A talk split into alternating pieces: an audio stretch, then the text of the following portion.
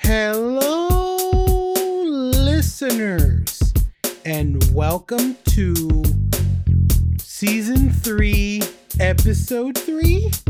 Yep. Question mark? No. Looks at Grover and Jabari for confirmation. Yes. It's on the title of our Discord, AutoWhip Season 3, Episode 3. Great. So if that is wrong, then I just made ourselves look stupid in front of an audience of just Shadow and 150 people who popped in and then just laughed immediately. So story of my life, right? Yeah. Just, everyone shows up and leaves. So this is actually the first episode where we're using Discord's stage system, right? So we may have an audience going forward. Right now, it's just an audience of Shadow. So thank you, Shadow, who's listening and who edits our podcast, right? And is on constant standby for the moment we mess up and something needs to be edited for content's sake, right? I mean, thank you, Shadow. You're awesome. I'm sure you have things to edit soon enough. Listeners, I'm Paul. I'm Grover. And I'm Jabari. And again, this is the On a Whim podcast where, three nerds, and for now, three. We're going to add more. Shadow will be joining the cacophony of nerddom in future episodes. And, when we don't record at 10 p.m. at night. It's, last week we recorded a decent hour. Just this time we can't get our lives straight up. It, how it is. Sometimes. It was a little bit you, and it was a little bit me watching the Final Fantasy stream. So, but I could appreciate how you compared the Final Fantasy stream with me watching the 49ers play, right? Yeah. Or football in general, right? The foosball, right? Yeah. But this time making it, the Final Fantasy team is actually winning something, right? So, it's... So, they got all these best of awards and stuff, and the 49ers just got a pat on the back and got kicked out in the semifinals. We didn't even get that. We didn't get no pat on the back. we never said thank you. Better luck next time. No, it's funny for the listener who's unaware of the foosball world, right? The sports ball. The Rams won the Super Bowl. They did. Great halftime show. Eminem showed up. It was great. He loves his mom's spaghetti. We get it. Stop it. Enough with that. Oh my god. No, I want to say I really like the Tam's Burger sign that was on the halftime. Oh, yeah. Because it reminded me of next to our studio. There's a place called Gus Jr.'s Burgers. It reminded me of exactly like that. They sell pastramis, and it was in the ghetto. It just reminded me exactly of that. And I was like, "Yep, this is Southern California. This is it. You turned it out. Good job, halftime. You come to party. That's that's what it's all about, right? Yeah. Come to exactly." And so the Rams won the sports ball con tournament. But every Rams fan that likes to come to me and brag about it, I'm like, hey, at least my team never had to prevent the other team from trying to buy tickets, okay? And, where the Rams play is called SoFi Stadium. I've been calling it Levi South because Levi Stadium is where the 49ers play. Yeah. And so if you understand the sports ball, you know where I'm coming from. If you don't, that's okay. Just know that we'll be posting a picture of the meme that Shadow does every year about all the fans are going to the con, and it's expensive, and it's great because it explains perfectly to nerd culture a little bit about like the times nerd culture and sport and sports comes together. It's pretty awesome. I'll tell you the nerd culture equivalent of the 49ers, right? It's Ash. Okay. It's Ash losing the Pokemon League every season and walking except around the one. And walking except the Sun and Moon one, but every season up until like a couple seasons ago, he would walk away, he would put his hat down over his head, and he'll play the sad music and says, "Okay, Pikachu, we'll get it next time." and that's the nerd equivalent of the 49ers. Oh my God. It's not Ash, it's Paul. Except, yeah, it's Paul. And he had little to no outcome on the game, even though Ash has the perfect Pokemon and gets defeated by legendaries. He gets defeated by legendaries in the legendaries cave. It's like going to the top of Mount Silver and gold and sun and gold and silver. And Ash's and mom, reaching there. And no, not Ash's mom. And Red's mom is sitting there watching him, cheering him on. While the challenger is losing at the top of Mount Silver. It'll be great. It's flawless victory. But I'm going to just dive into this. Speaking of a comparison, Nintendo, Grover, right? I loved how you were saying, I can't miss this. I need to watch it live. It's like Paul watching the 49ers play. Yeah. And I, in that moment, I understood you had to watch this Final Fantasy thing. Yeah. So I spent more time with family. I hung out with some family this evening. Family I haven't seen in like a couple years. So it was good all around. Right. But since it's fresh, Grover, do you want to tell us about this Final Fantasy event? Oh yeah, it's actually, I think it's at the time of the recording, it's probably still going on. I watched the first half of it. They started going to Q&A and I was like, okay, I'll watch that later. And then we were starting to record this episode, but, in a nutshell, right? Final Fantasy XIV is the Square Enix's second MMO after Final Fantasy XI. They released in 2010. The game really, really sucked. I even tried to bring Shadow in there with me. I was like, yeah, enjoy this game, but it was bad. It was so bad that they brought down an in-game meteor on the world, and they're like, you know what? We're gonna rebuild this game from scratch, and fix it up. And they relaunched it in 2013 as A Realm Reborn, and it was a decent success. It was definitely a turnaround. It's the first game of an MMO genre to fail and turn around and become successful. And wow. Fast forward about from 2013 to December of last year, they released their expansion called Endwalker, and with Endwalker. It's pretty much the finale of the game. It is your Mass Effect 3, but with an ending that doesn't suck. It is everything that is built up to this moment of 10 years of story and lore, even from the version 1.0 of the game. And why do you wound me like that? Why? Yeah, that cut deep. So it was universally acclaimed. They said it was the best Final Fantasy of 2021. It was this, that, and the other thing. The servers were overflowing. They're making a new data center for players in Australia and Oceania. It is unheard of for a game to be 10 years old, over 10 years old, going on, almost, 11, 12 years old, and is still like just still climbing in numbers and is still this resounding success, right? And in my opinion, I think there's a lot of factors that are contributing to this. Why is Final Fantasy XIV still so popular, right? The first one is Activision Blizzard and World of Warcraft, right? A lot of players are jumping ship from World of Warcraft because, one, they stopped doing a lot of current updates for it when they had the Activision Blizzard drama going down, right, with the harassment and all of that stuff, right? People don't want to do that, right? The biggest streamers from World of Warcraft are hopping over to Final Fantasy XIV and as pretty much a protest against World of Warcraft. And so Final Fantasy XIV has been seeing big gains in numbers there. And people are using Final Fantasy XIV as a way to kind of play together during the pandemic, right? I feel it's gotten a similar success to Animal Crossing, right? And Animal Crossing took off a lot during 2020 as people used that to play together, right? And in Final Fantasy XIV, players are doing in-game concerts, people are doing these big events, and there's these things called hunts where the whole server goes along and kills these big bad enemies together. And it has this sense of big crowds and stuff that's safe to do, when everybody's playing from home, right? So that's another one. And then the most important one is that Endwalker just has a really damn good story. It is a really damn good finale to the whole game.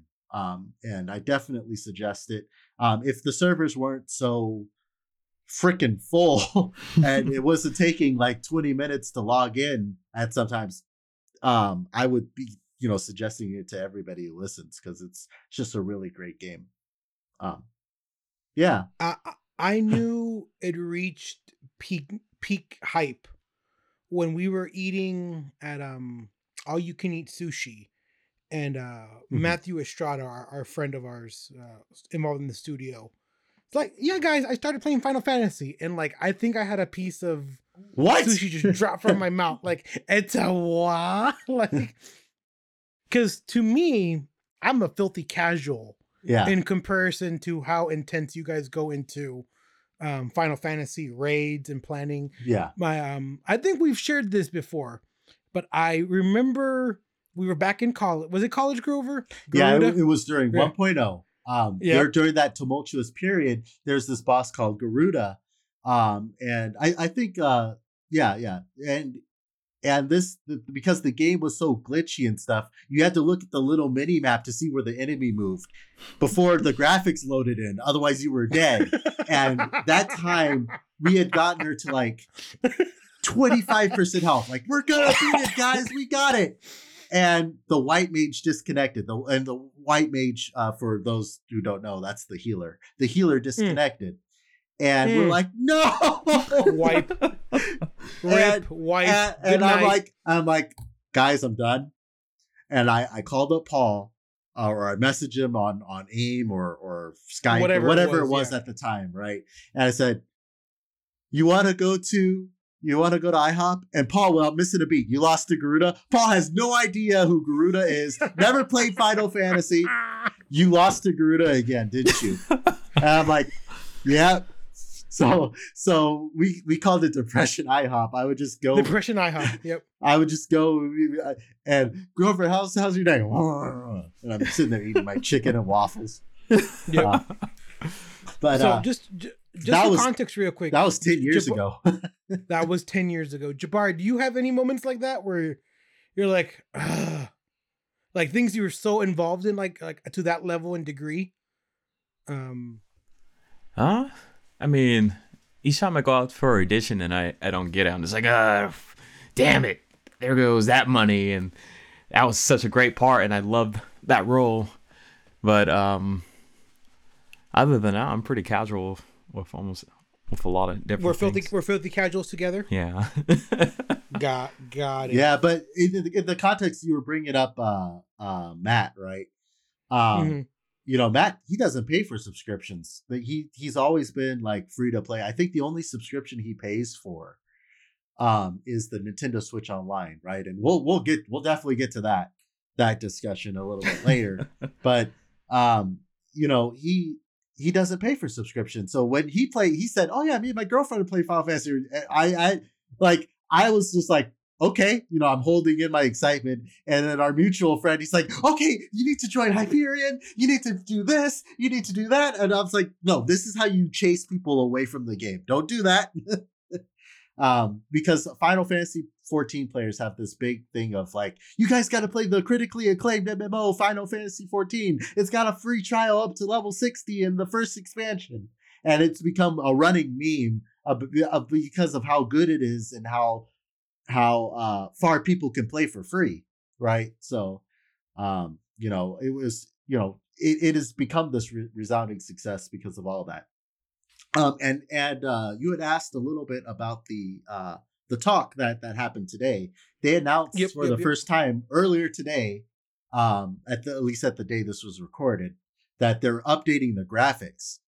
They're overhauling a lot of the graphics. They're pretty much remastering their own game while it's still live. So over the next a couple of years, they're going to be redoing the grass textures and making things feel a little bit more alive, redoing the lighting in the game. And they showed some preview pictures of it, and it just looks amazing. And, you know, again, to still have this, and they're still supporting consoles all the way back to the PS4, and still updating these textures. It just shows how committed they are to this game, right? props to Square Enix. The Final Fantasy XIV team is a team that really cares about their players and their player base, and really treats them with a lot of respect. And definitely feels like you're getting your money's worth when you play that game. And I think it comes from a pay to play model, right? You're paying a subscription. You have a team of dedicated people, which is kind of how I feel the opposite about a game like GTA Online, right? Where it's all free, right? But it feels like, Rockstar and by extension, 2K treat the player with contempt. They drip feed content too, right? You just got the Dr. Dre expansion, right? About a month ago, which I have not played, all. But how long was the length of time before the Dr. Dre and the heist that were before that?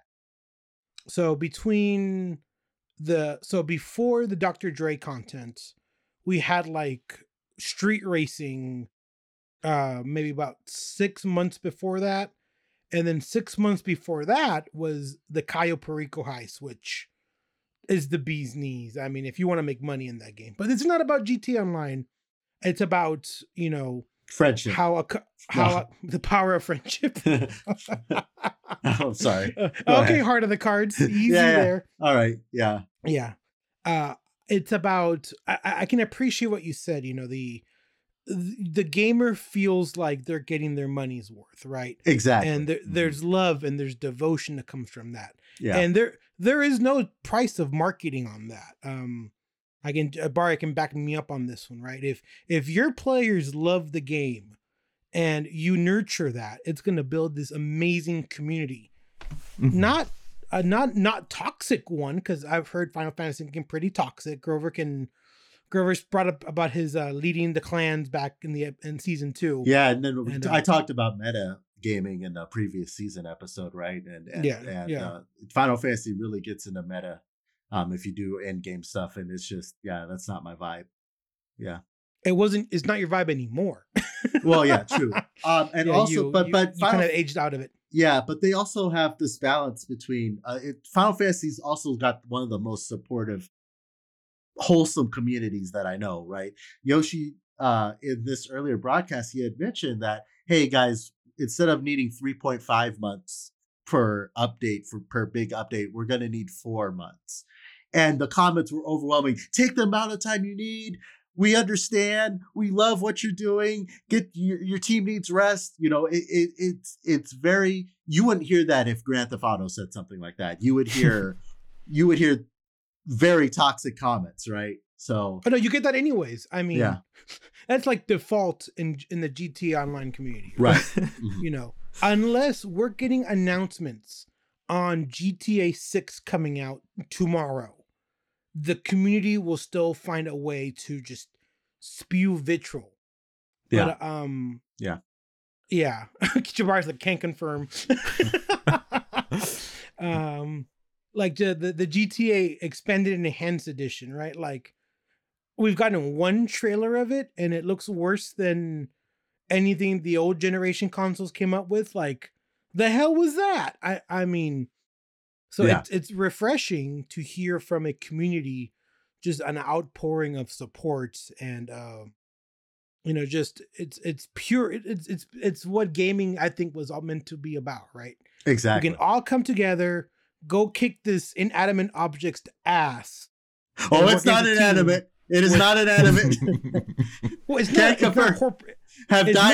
many a times. Virtual, I think, is what you're talking about. But it's not like a GTA person where I'm facing an actual person, right? Well, like, they do have PvP modes. There is PvP modes in Final Fantasy for sure. No, but like what I'm saying in GTA Online, I can just be minding my own damn business. And then you get killed. And some little snotball named Jabari comes over and shellacs me out of the air because he likes to grieve people. I don't know. I'm just messing with you. Yeah, they get out of your ball. They don't have that now. And then that would force me into this little private sandbox that I only play with select friends and some family members. Right. I mean, I would love to just enter a lobby of GT Online and be encountered with overwhelming support, right? Yeah. It's us against the police or criminals or whatever. Well, or the civilians. Yeah, exactly. The civilian. Hey, those civilians shoot back sometimes. Or against the mob.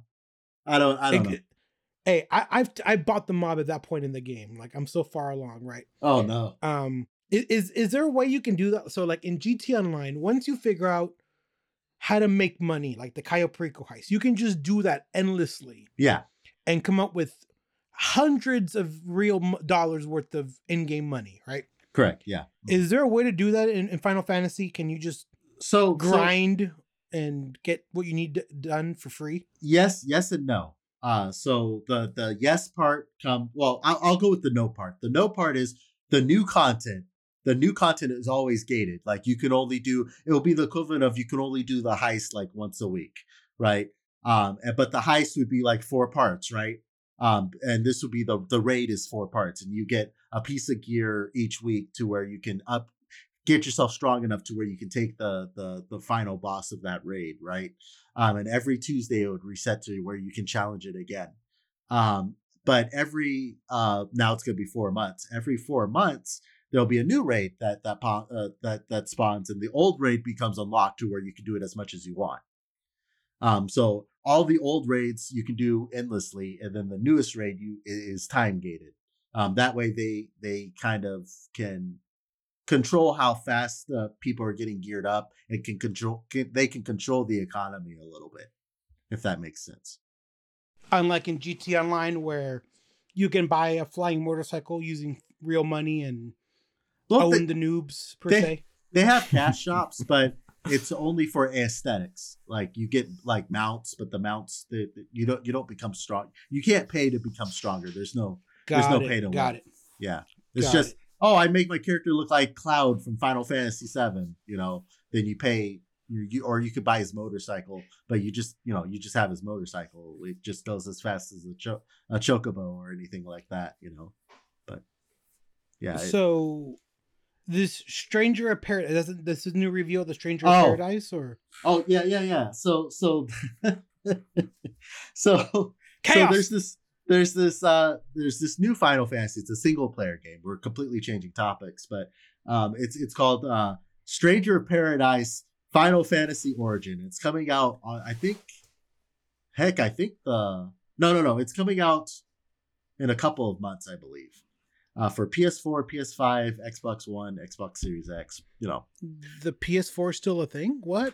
Oh yeah, got rid of it. Absolutely. Well, I mean, Sony even they ramped up their production of PS4s because they can't get the parts to produce a PS5. Oh, that makes me sad. Yeah, but Xbox, they're being smart about it. They're ramping up production of the Xbox Series S. It's not as strong as the X, but they're selling those like hotcakes because of the Game Pass, right? Anyway, more fuel for the Game Pass. That's what I always say. Yeah, that's yeah. Well, we'll talk about that when we talk about Nintendo for sure. So the first trailer for Stranger of Paradise came out, and it's a retelling of Final Fantasy I. And with Final Fantasy I, it's about a time loop where this guy becomes the bad guy, and he takes over, and he becomes the bad guy, and then there's a new set of heroes that have to stop them. So Stranger of Paradise takes place in one of these loops, and this guy, his name is Jack. Yeah, he doesn't get any more generic than that. He goes up and he's like, I have to kill Chaos. And then he just, in the trailer, a million times, he's like, where are you going? I'm going to the shrine of Chaos. And then he sees the guy, he's like, Chaos. And it becomes a drinking game in this first trailer is how many times can you say Chaos? And so people made a meme of it. It's like, you know, they have the meme of the guy going Chaos, you know, and they have the interview with the developers. And he's like, did you mean to say Chaos the whole time, you know, over and over and over again? It's like, no, it's just because they go into the shrine of Chaos and they fight Chaos that they do this. Right. So do they change their voice inflection like that? So they're talking normally, but all of a sudden it's like Chaos. Like their voice drops a couple octaves or something, or like they stubbed their toe. No, he's just this brooding if you've seen Tetsuya Nomura's designs, like of like, you know, Cloud and Sephiroth from you've seen them in Super Smash Brothers, I'm sure. They look very brooding, right? They look like mm-hmm. they have this, you know, you can tell it's a Final Fantasy character. And this guy Jack, he's very brooding, and he just says chaos so many times that, you know, the developer's like, yeah, we didn't intend him for him to say chaos so many times. And so they made a trailer. They made a second trailer where they made sure they didn't say the word chaos at all. Even though that's what the game revolves around. You're trying to stop, you know, chaos. So where's Rachel? Must not be named. Where's Purloin? Shadow, you're gonna have your work cut out ahead of you, because I challenge Shadow to replace every instance of chaos with Jack's recording of it from the trailer. I just hope we don't get slapped with the cease and desist order or something like that, because that's all I need in my life is for me actually to do actual work in the legal department. So they had a free demo. They had a free demo of Stranger of Paradise and Final Fantasy. They for PS5, and me and my brother played through it. And even he was like, "Why are they saying chaos so much?" But he loved the game. I had to knock it down to easy because. Apparently, I suck at playing PlayStation. Yeah, because it was chaotic. That's what we'll blame it on, the chaos. Blame it on chaos. Wink, wink, hint, hint. I got you, Grover. No worries. Yeah. Oh, I'm so sorry, Shadow. You're gonna have fun with that one. I was playing Far Cry 6. That Grover got me for a birthday gift, I believe. Yeah. Mm-hmm. Every time one of the things that comes up when you die is like recommendations. And one of them's like, does challenge mode got you down? You can switch to story time at any time. And I'm like the hell I will. What kind of baby back boy? Okay. What the mother? So I thought Jabari's phone was vibrating. I thought he was saying, mm-hmm. I thought he did too. But it was his phone vibrating. Holy crap, you guys can hear all that? Dang. Yeah, we can hear it. You're tuned up a little high there, my friend. Right. That was pretty funny. But yeah, mm-hmm. Mm-hmm. Yeah, I thought he was agreeing with you. You that's amazing. So yeah. So just for full disclosure, how much do you pay a month, Grover, for Final Fantasy service? So the normal Final Fantasy subscription is $12.99 a month. But yeah, and Jabari's agreeing with me. In my pocket. Put it on silent, bro. Put it on silent. The normal subscription is $12.99. But because I played since 1.0, they have a deal for old players that stuck with it when the game sucked, and I just pay $9.99 a month forever. So forever. Yeah. So, but because I pay in 6-month installments, I get it even cheaper. I pay like $7 or something, $7 or $8, and then I just pay 6 months at a time. That's pretty awesome, actually. Oh yeah, absolutely. All things considered. Yeah. I just can't bring myself to paying for any subscription service besides what I use Disney Plus or like video game subscriptions. Like I refuse. I can't. Well, but true. Yes, and. But you don't play video games as much as me and Jabari, and that's not a knock against you by any means. Yeah, kinda. No, a little bit. It's not. You're a more busy individual than me and Jabari are.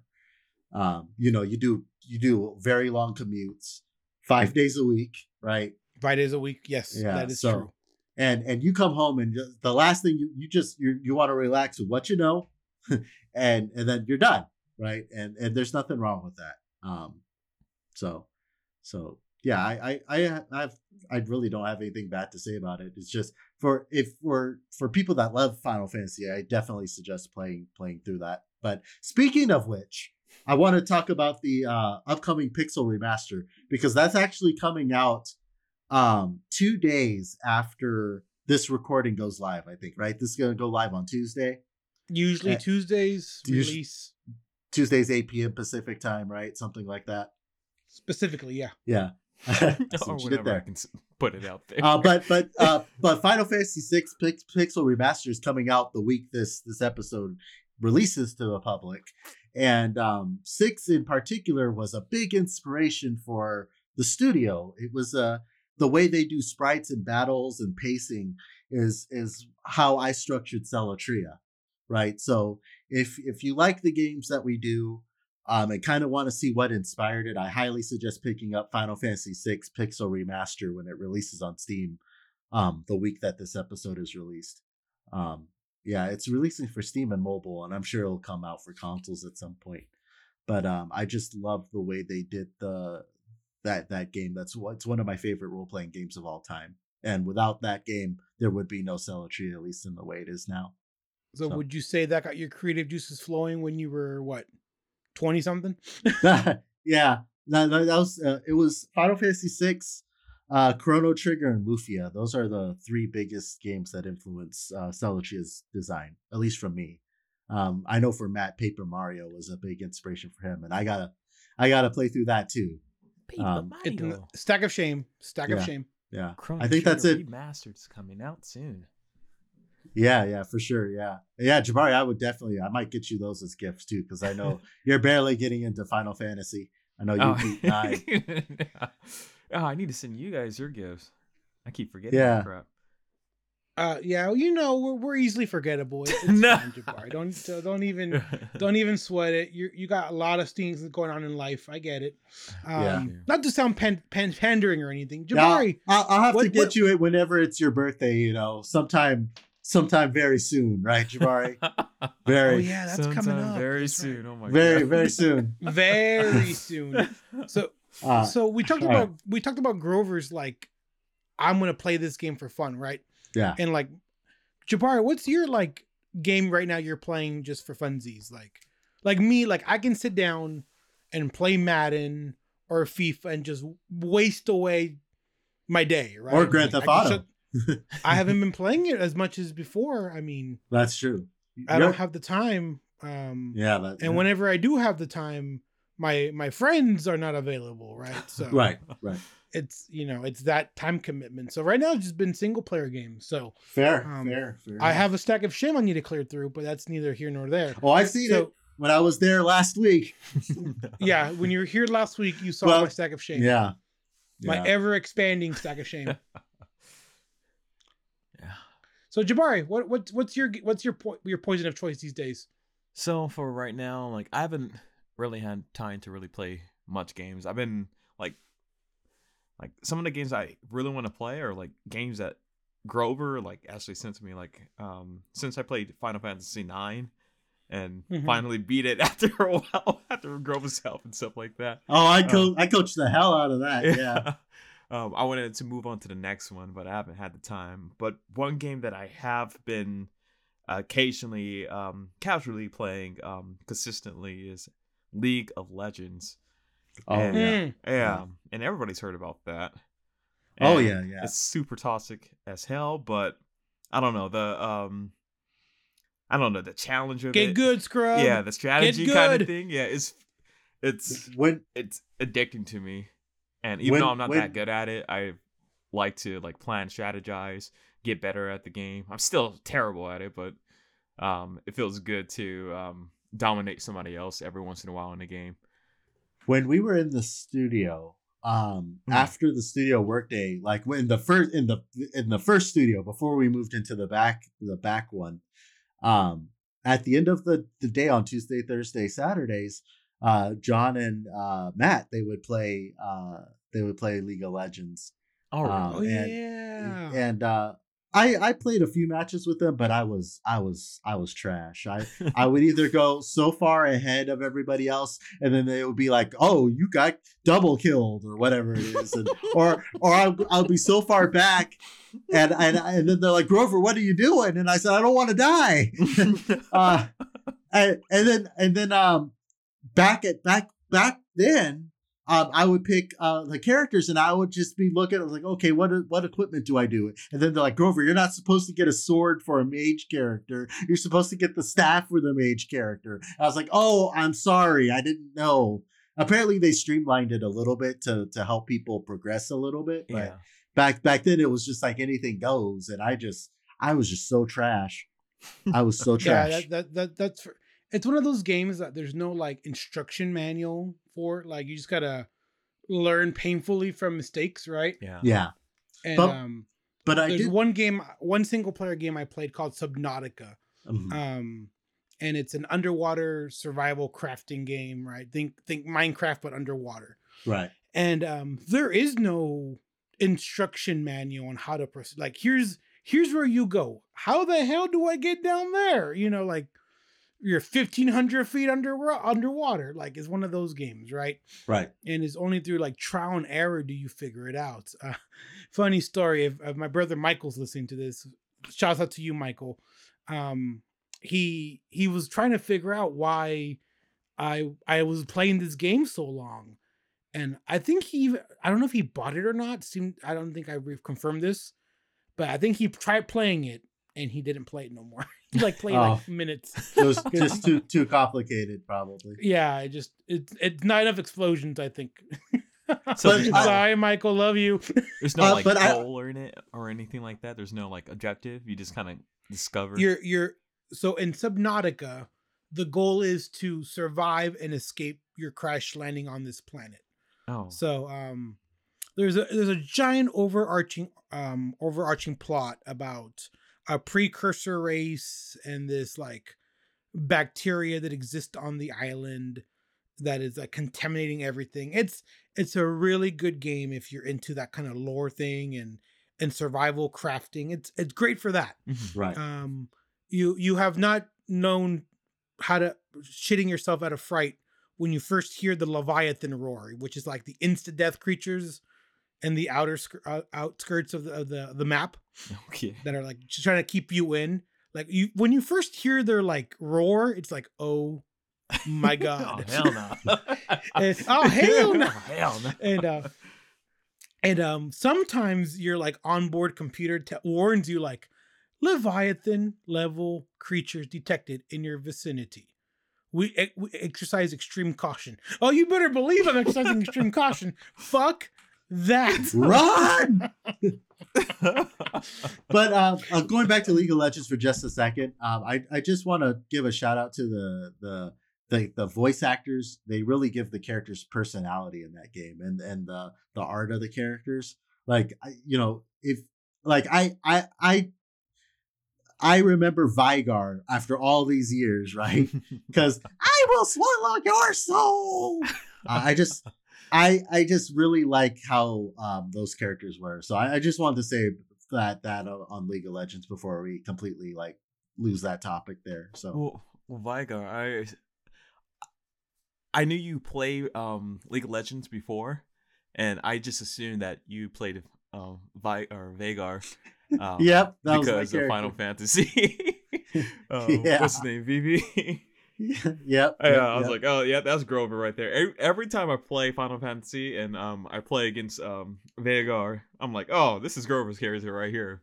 I'm gonna. That was totally my character, and I suck playing him.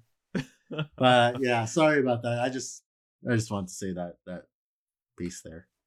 Oh no, it's good. Like, have you guys seen? You guys have Netflix? Yes, unfortunately.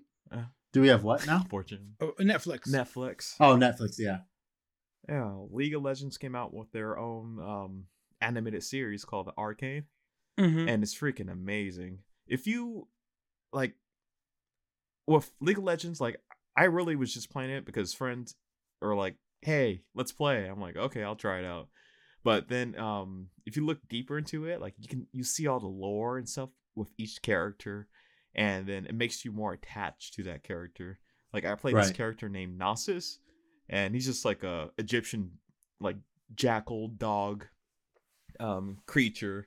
And I'm just I looked into like the lore of it and the history of what he had and why he got to where he is and such. And I was just like, this is freaking amazing. And then they came out with the Netflix show, The Arcane, and it's exploring each of the characters. I don't know how many characters or champions are in the game, but they're exploring like a number of them. So when I was watching their Netflix show, although I don't really know too much of everybody's stories, I'm just like, oh, I see this character in there. Wow, this is great. Like, they're going the right way with it, and I'm hoping that they create even more, and it looks like they will. But shoot, yeah, the stories in there is just amazing. That's really what's keeping me drawn into this game for so long. And I think that's important, right? The ability to get drawn into games. Mm-hmm. And I kind of alluded to it earlier when Gerber was talking about how the devs on Final Fantasy are paying attention to the gamer, right? And not just it's a cash vacuum, pre-order money grab, right? It's a legitimate attempt. Oh, it is that too. It is that too. But I mean, they got to pay the bills. They got to keep the servers running, if you will, right? Yeah, absolutely. So, I mean, so we come to that delicate impasse of, you know, how do you balance game dev development while balancing gamer needs and demands, right? I mean, you know, when GTA 6, right? I said it earlier in this episode, and Elder Scrolls 6, right? That's been in development for who knows how long. Development hell, right? But I mean, that's just a Celestria. Well, I mean, okay. To your credit, Grover, Celestria, as you've said on this podcast, on the record, you didn't know what you were doing. The first 4 years. Okay, so before it was unconfirmed which of the years was the ones you were struggling with. But, okay, for the first 4 years, right? And then after that, you're only as much as a one-man shop. But you don't know how to do art. You can't. You know, just getting the communication tools and all these other things in place. That didn't even exist yet. Yeah. Yeah, exactly. So how can we, you know, we built the plane as we flew it, if you will, right? If you want to call that a plane. If you call that flying, it's falling with style, okay? It's gliding through the air somehow. Right. So just on fire. Just take that, right, brothers? You win again, gravity. We only realize we're dying and sinking once we realize, hey, we're in the air. We're in the air. Oh yeah, when we first took off, like what people like this, the look of horror and amazement on Grover's face when we first sold it on itch.io. I mean, that's That's like watching your puppy chew up your socks. I mean, you're like, you can't be mad, but like, you're like, why? Yeah. Yeah. So to that end, Grover, maybe you can speak a little on this, right? You know, sure. When we're at a booth, man, let's say it's a Level Up or Gamacon or one of those, and just you get fielded questions like, well, can you add this? And can you add that? I mean, we're beyond the point of adding things to the game. We're trying to just end it, right? We're just trying to get it released for right?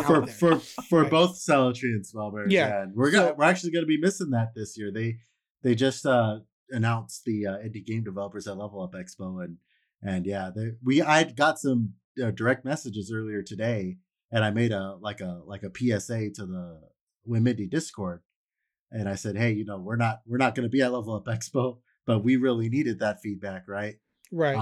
There's some things. Well, we're not going to be there because of Omicron, first and foremost. But so, wishing all the people at Level Up Expo the best, and hopefully we'll be there next year when things are a little bit better. Right. But to answer your question, there's some things. There's a line, right? You have to evaluate if everybody's having trouble with something or people don't like something. You don't have to take their suggestions at face value. But you do have to see that if they're all reaching this problem, what can you do to make that problem a little bit? What can you do to address that problem? I if you ask Jabari, get good scrub. No. I'm very, as a game developer, I'm very against the just get good, because if like hundreds of players are having that problem, right, then it's not a matter of get good. It's a matter of we explained something incorrectly. I got two examples of this actually. So for Celestria, in Chapter 4, which will be coming out with the full version later this year, there's a dungeon called the Endless Desert, and the Endless Desert we had programmed tornadoes, like little sandstorms that go around in the dungeon, and for our testers that were playing through it, they were originally programmed to throw you to a random part of the desert, right? And the testers, they gave me feedback like, Grover, I stopped playing. Like I don't know where I'm at. There's no marker. And every time I hit this thing by accident, I'm thrown to a completely different part of the map. You know, I either need a mini map to know where I'm going or what, right? And I was like, okay, you know, I'm seeing the problem a mile away that people would probably quit at this dungeon. So I ended up changing it to where every time you zone between a different part of the desert, right, when it fades to black and fades to another part of the desert, right, when you're going to a different room, so to say, it takes a snapshot of that position of the player. And anytime you get hit by a tornado, you get thrown back to that exact zone line, if you will, that snapshot, so that the player will always be like, oh, okay, I was here. You know, they kind of have a semblance of where to go. But I didn't take anybody's feedback in terms of like how I should improve it. But I did get their feedback of like, hey, this dungeon is really annoying as hell. How are we going to how am I going to play through this? This isn't fun, right? Mm-hmm. So that's how I address that. That's for Celestria. And Spellbearers, right? And Paul, I know you've seen this firsthand. Unfortunately, yes. With the Harlagon, the first boss, a lot of players were getting very frustrated that they couldn't damage it. They didn't know, like, I'm shooting it, it's not taking damage. What's going on? And so minor spoiler alert, if you're playing Spellbearers, if you played the demo, the only way you can damage the hat is by setting it on fire. You have to use the flamethrower. And me and the director, Jaron, we have kind of a disagreement on this, right? To me, I think that if I was the pure game designer and director of the game, I would have had maybe the hat take less damage if you're shooting it. But he is very steadfast on like, okay, it has to only be able to be damaged by the flamethrower, right? So the compromise that we came up with me and Jaron is that we increase the amount of fire of flamethrowers that appear on the field during that phase, so that the player kind of gets the hint, oh, hey, you have to damage this, right? So that's kind of the path we took with that. But it's not always a good idea to take the player's suggestion at face value. If you give the player exactly what they want every time, then it becomes too predictable, because the players are not, in the end, they're not game designers, right? They're just they're players. But it's important to understand why they're frustrated. They should always be having a fun time. That's my philosophy. Even if it's difficult, they should always be having fun. Are there any notable examples, Jabari, Grover, of when a game gave gamers exactly what they wanted and it backfired? Ooh. And they gave exactly what they wanted and people didn't like it. Ooh. Like I can think of one while your brain's loading. So the yearly releases of Call of Duty, right? Yeah. I remember Ghosts was one of them that was universally, it was just a re-release, it's a reskin, whatever you want to call it. And I remember that was one of the ones that just didn't do as well as any of the other Call of Duties before it. And it was the same formula, the same Call of Duty. You go and shoot up foreigners from X country, whatever, right? You know, I mean, that's what Call of Duty is at the end of the day. Right? That's terrible, but that's what it. You sprinkle in. See, this is why Activision Blizzard needs an overhaul. You sprinkle in some controversy, like this carries over into their game design. And I remember the part of Ghosts was that you had a dog in your squad, right? So of course you have, Saving Private Fido, right? The dog gets hurt. So you like extract the dog to safety, right? And then you have to avenge the dog. And I think that, that was like a bridge too far, right? It was just I didn't play it, but I remember the response to it was just the gamers like, we give you what you wanted. Yeah, but we don't want that. So what do gamers want, right? So that's the question devs have to answer, but then Jabari has to from the marketing standpoint, respond to that, right? So do you guys have a game in mind that the devs gave a player exactly what they wanted and it backfired? I thought of some answers while you were ranting, buying me some time, so thank you. Two examples come to mind. The first one is free-to-play games, right? I know that there are some free-to-play games. I want this character. I want that character. And they'll do it just so that they can get more microtransactions in, right? What was it? I can't think of any game like microtransaction games off the top of my head, and I don't want to call them out.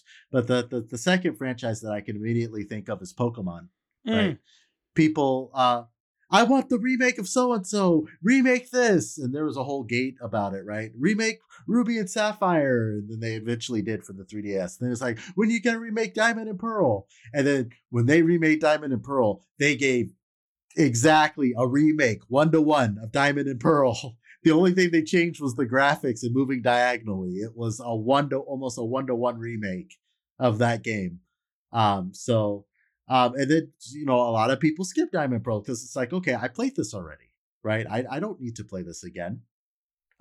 Myself included, you know, I'm more interested in Pokemon Legends Arceus or Arceus, however you pronounce it, than I ever was about just a remake of a game I played, you know, 15 years ago. I remember going to buy Diamond and Pearl at GameStop the same day Grand Theft Auto 4 came out. Yeah, it was me and Neil buying it. You and Matt already had it. Yeah, that's true. But I was there to try and kind of get back into Pokemon, and it's like, hey, you want to get Grand Theft Auto? Show me your ID. I said, no, man, I'm here to get Pokemon. Pokemons. and they're like, oh, okay, all right. But those are the games that come in mind there. So Jabari, what are your thoughts? Do you have an example of a game that, you know, gave the player exactly what they wanted and it backfired? So for me, there's no game comes to mind because just the way how I play or like to play games, how I like to explore new games and stuff like that. Like, you guys know that my favorite game is The Legend of Zelda, and there's like no direction at all usually in those games besides a annoying fairy or something annoying in there just giving you hints of where to go.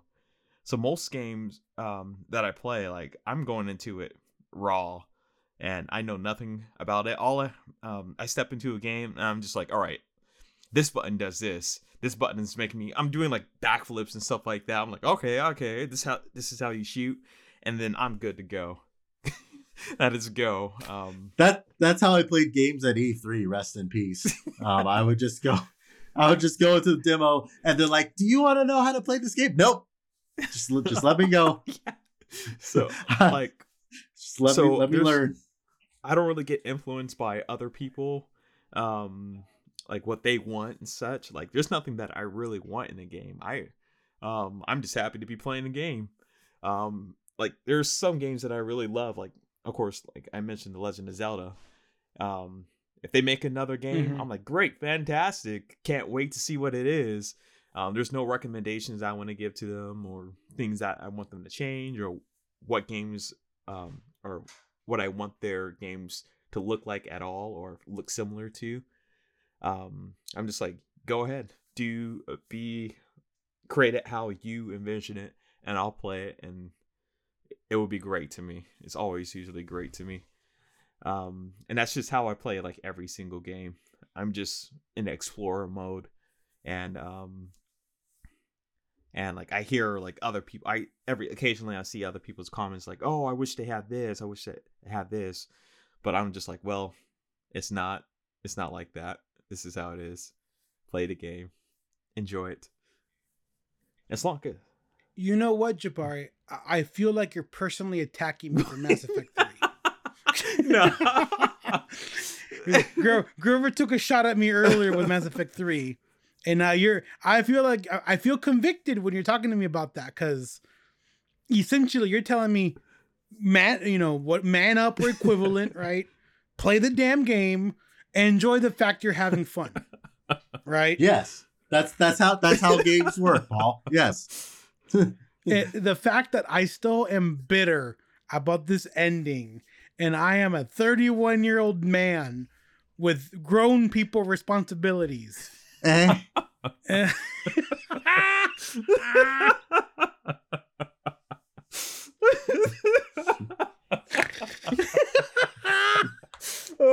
god. I was not ready for a roasting at almost 11 o'clock at night. Oh my goodness, Grover! I had a nap before this, so I'm wide awake. You roasted me with two syllables. You roasted me to a crisp. Like, I need a list of burn centers in the Inland Empire to get over that. Oh,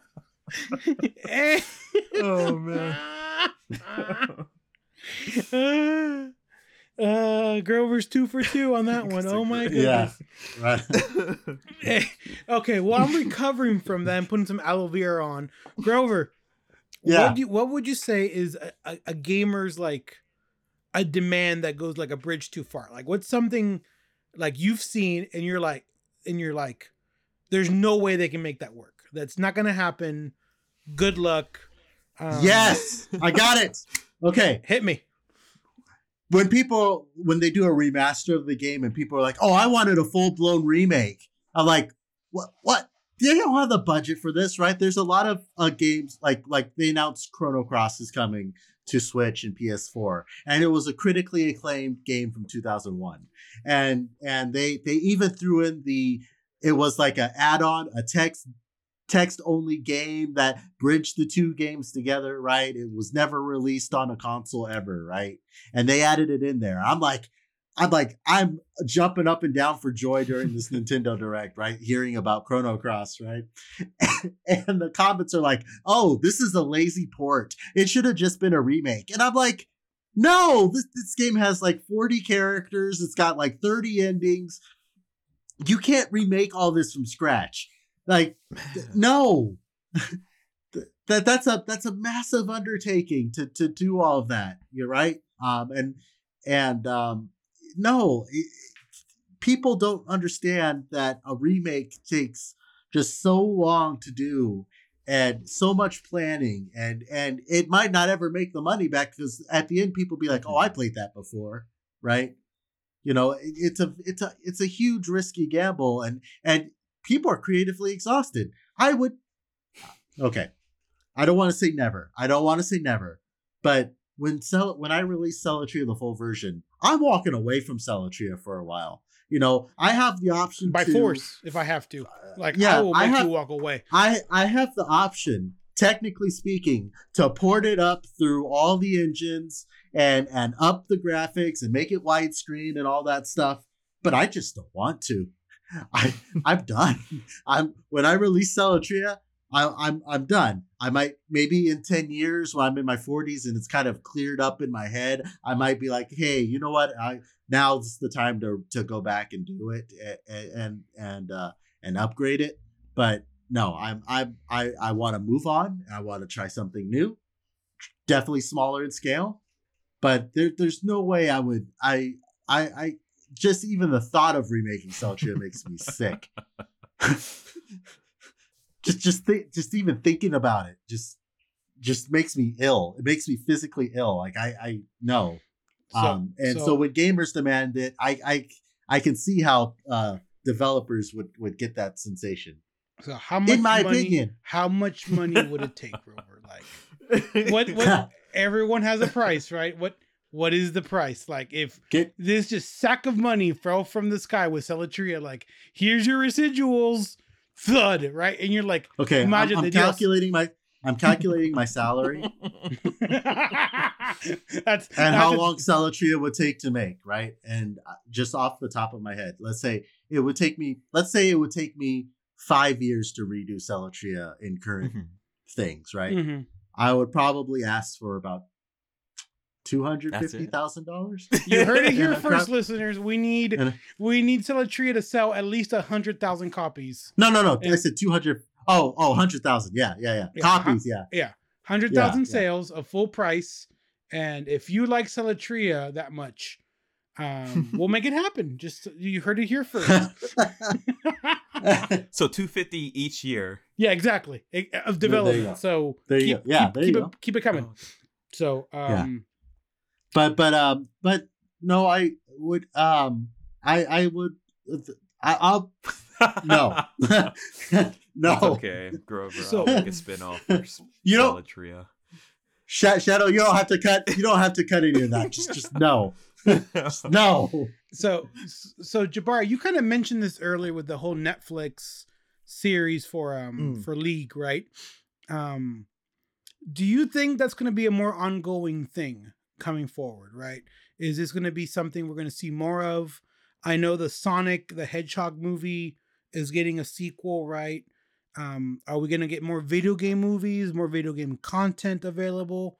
Because let's be honest, gentlemen, video game movies and TV series don't have the best track record these days. You know what I mean? No, like have either of you watched the Sonic the Hedgehog movie? Yeah. The original one? The original one or the one that came out like a few years ago or a year ago? Well, that is the original one. Well, I heard, before they remade it or after? There was another one? No. Remember you're talking about the cartoon, right? I used to watch the cartoon. No. I'm talking about the one with Jim Carrey. Oh, and I watched it. I did not watch it. I didn't watch it either. Oh, what? I thought you guys both watched it, or was that? Oh no, goodness no! I was not ready for that train wreck. I have to buy Paramount Plus or whatever, or whatever it's on. It wasn't bad, but it wasn't good. But it wasn't bad. But I mean, not only are they getting. Oh, sorry. Go ahead. Yeah, not only are they getting one sequel, they're getting two sequels. Yeah. They just greenlit Sonic the Hedgehog 3 on their Paramount Plus lineup thing that they had earlier this week. So like they're so confident in Sonic the Hedgehog 2 that they're already doing Sonic the Hedgehog 3. So I mean, Sonic the Hedgehog number 1, it was really a success in the box office. Yeah. I heard they made like extensive edits to it to like, because remember you guys the first trailer of that Sonic game, like oh yeah, it was just the vitriol was just it was glorious. Mm-hmm. But like, get this, Paramount listened to their fans, right? They going back to that thing. They're like Sonic looks like trash, and then they're like, okay, let's fix it, you know. But that animation company that they contracted, they did all that overtime and work, and then they still went out of business after Sonic 1 came out. Damn. Yeah. Yeah. So sad. So rip. Yeah, really. Yeah. So is this going to be an ongoing thing, Jabbar, you think? Or oh yeah, definitely. You know, the Uncharted movie just came out with Tom Holland. Tom Holland. Yep. And I just actually today while I was out working, I saw a newspaper, and it seems like the movie didn't go too well, or maybe it didn't meet the expectations. But I mean, from the commercials I saw, I went to the movies yesterday just to see Spider-Man. What was it? No Way Home. And I saw the Uncharted stuff. I was like, oh wow, I didn't even know they were coming up with the Uncharted movie. I thought that was a joke. I didn't know Spider-Man became Indiana Jones. What is this? Basically, yeah. I was like, what the heck? And then I when I was at the movie start already? Yeah, it started. I think it. What's today? Yeah, it came out today. It came out today. I saw the day this was recorded, not the day this was released. Right. Yeah. This podcast. So February 18th it came out, I believe.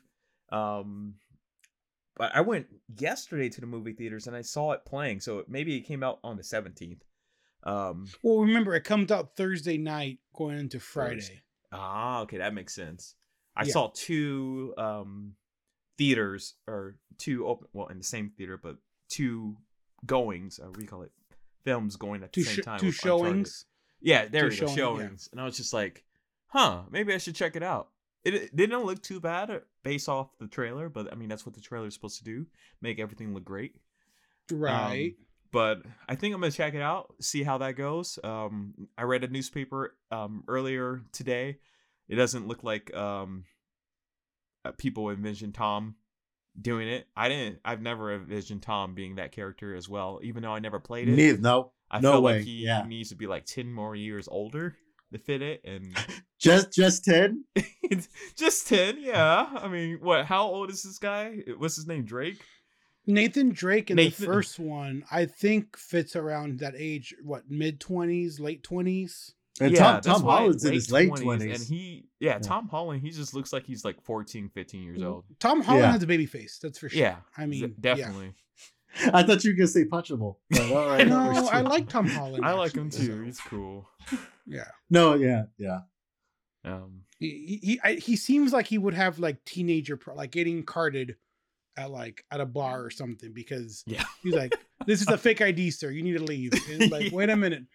I was carded up until right before the pandemic, and then I think I aged just enough. No, you look better with the mask on. Remember that. You look better with the mask on. Yeah. I just remember me and Jabs, we went to Sierra Gold Bar, and they're like, you're not supposed to be here. And I'm like, get out my ID. They look at it. Yeah, you still don't belong here. And then, what do you have? And Jabari's like, I'll have a beer. And I was like, what do you want? Chicken tenders. And then they're like, we stopped serving food 5 hours ago, sir. No, they gave me a giant bucket of chicken tenders. It was great. Oh, no. Yeah. Oh, no. Next time I go out there, we need to go to Vegas. And I want to go to that place and get those chicken tenders again. They're really good. Wow. Sierra Gold. If you guys don't go out to Vegas, Sierra Gold Bar. It's really We are really not good, sponsored really by good. Sierra Gold Bar. We're not sponsored by by Netflix. We are not sponsored by any of these. But if you want to Square Enix, tag us at Wim Indie and be happy to reach out to us about all that. Don't worry, Grover. Our spam filters on full board. We'll get rid of Jabari's email. Is that even the right one? I think our email server is run by two hamsters. Well, I mean, and one of them is dead. Oh no! Do you remember our first email service where you couldn't fill up an inbox? Like we had 1 megabyte of space. I feel like we've come a long way, and if listener, you're still listening, you've come a long way in listening to episode 3 of the On a Whim podcast. Grover, where can they follow us at? What social media handles and where? At Whim Indie on Twitter, Instagram, Facebook. You join our Discord, discord.gg/WhimIndie. Because we're verified. We are a verified server. And then we also have, wishlist our game, Celestria and Spellbearers on Steam. Please do that. Your support for those games is what funds this podcast. So please do that. And Paul being made well done. That's what sponsored this podcast. That's what sponsored today's podcast. Grover roasting me over an open fire. Okay. Again. And that we're here all week. So that's been episode 3, y'all. Any parting words, Jebs? Oh man, I was just thinking about the girls at what's it called, Gold Sierra. That's not really parting words, but okay, I should stop. There's one part of every episode where I'm like, I need to. Jabari gets that 1,000-yard stare, but instead of just staring at blanks, he's staring at women. Be it podcasters, Twitch women, or women at the Sierra Gold Bar in Southwest Las Vegas. And in the background, all you hear is Fortunate Son. My number is 90.